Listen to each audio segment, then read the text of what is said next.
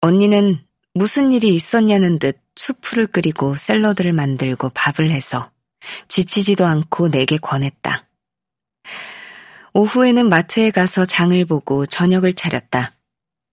처음에는 나를 위해서 그러는 것 같았으나 갈수록 내가 언니 집에 얹혀있는 기분이 들었다.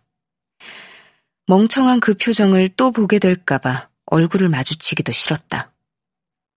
아무 일도 없었다는 듯 여전한 그 태도가 가증스러웠다.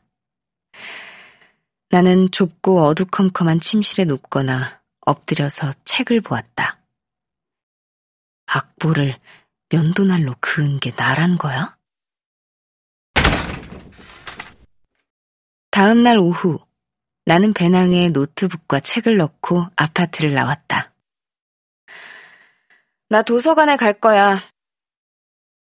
콘서트 이후 우리는 어차피 함께 외출하는 일이 없었다.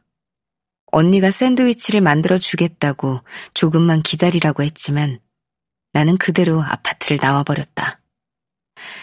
그 순간에는 한 방 먹인 것 같아 후련했는데 걷다 보니 속 좁게 군 내가 혐오스럽고 미안한 생각마저 들었다. 그러나 이내 반발심이 일었다. 이게 내가 미안할 일인가? 어째서 내가 미안해야 하지? 엄마 아버지의 사랑을 독차지했으면서 정작 편애를 당하고 상처 입은 건 나인데 나에게 뭘 따지려고 드는 건가? 악보에 면도날을 그은 게 정말 나라는 거야? 그것도 가출 사건처럼 내 무의식이 지워버린 걸까? 그제야 나는 언니의 귀국 날짜를 모르고 있다는 걸 깨달았다. 그걸 물으면 돌아가라는 말로 들릴까?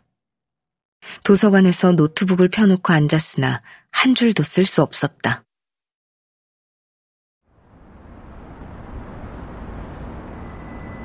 도서관에서 나오자 어둠이 내린 거리에 플라타너스 이파리가 굴러다녔다. 이런 기분으로 아파트에 들어가고 싶지 않았다. 나는 발길을 돌려 대학가 펍으로 들어갔다. 바람 부는 거리를 바라보며 맥주를 마시고 있으려니 내 집에서 쫓겨난 기분이었다. 언니는 지금까지 언니 악보에 면도칼을 그어댄 게 나라고 생각하고 있었던 걸까? 그랬으면서 한마디도 하지 않았다는 건가? 그걸 따지러 온 건가? 언니가 여기까지 온 진짜 이유가 그거였나? 어디서부터 무엇이 잘못되었는지 알 것 같았다. 평소에 가깝게 지내지도 않던 자매가 갑자기 무슨 추억을 쌓겠다는 생각부터가 잘못이었다.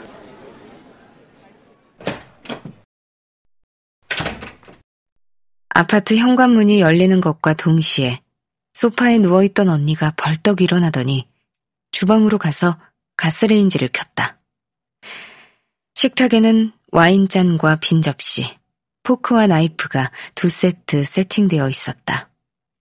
나는 식탁은 본체만 채하고 물었다. 귀국 날짜가 며칠이야? 어? 한국으로 돌아가는 날이 언제냐고. 벌떡 일어나서 가스불을 켜던 민첩함은 어디로 사라지고 맹한 표정이 되었다. 그걸 보자 또 짜증이 치밀었다. 험한 말이 나올 것 같아서 나는 그대로 욕실로 들어가 버렸다.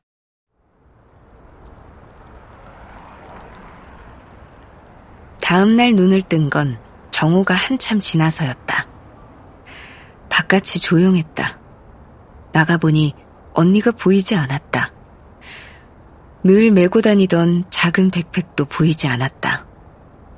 소파 팔걸이에 언니가 입고 다니던 나의 카디건이 걸려있었다.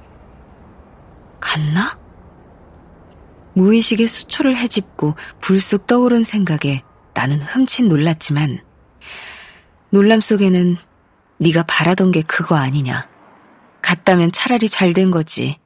맹한 주제에 용케도 내 마음을 읽었네. 하는 복잡한 심사가 뒤엉켜 있었다. 그대로 갔다고 해도 이상할 건 없었다. 어차피 여행 가방도 없으니 백팩 하나만 들고 가면 되는 것이다. 하지만 그때만 해도 그럴 리가 없다고. 그래서는 안 된다는 확신에 차 있었다. 그러나 도서관에 갔다가 밤에 돌아왔을 때도 언니는 없었다. 카디건도 그대로였다. 잠깐 들어왔던 흔적도 없었다. 정말 이대로 간 걸까? 전화를 걸어보았으나 휴대폰은 여전히 꺼진 채였다. 밤이 깊어가고 있었다. 좁은 거실을 초조하게 서성거리던 나는 밖으로 나갔다. 그동안 언니와 다녔던 카페와 성당, 광장까지 텅 빈 거리를 돌아다니다가 돌아온 나는 그날 밤을 뜬 눈으로 세웠다. 정말로 갔나?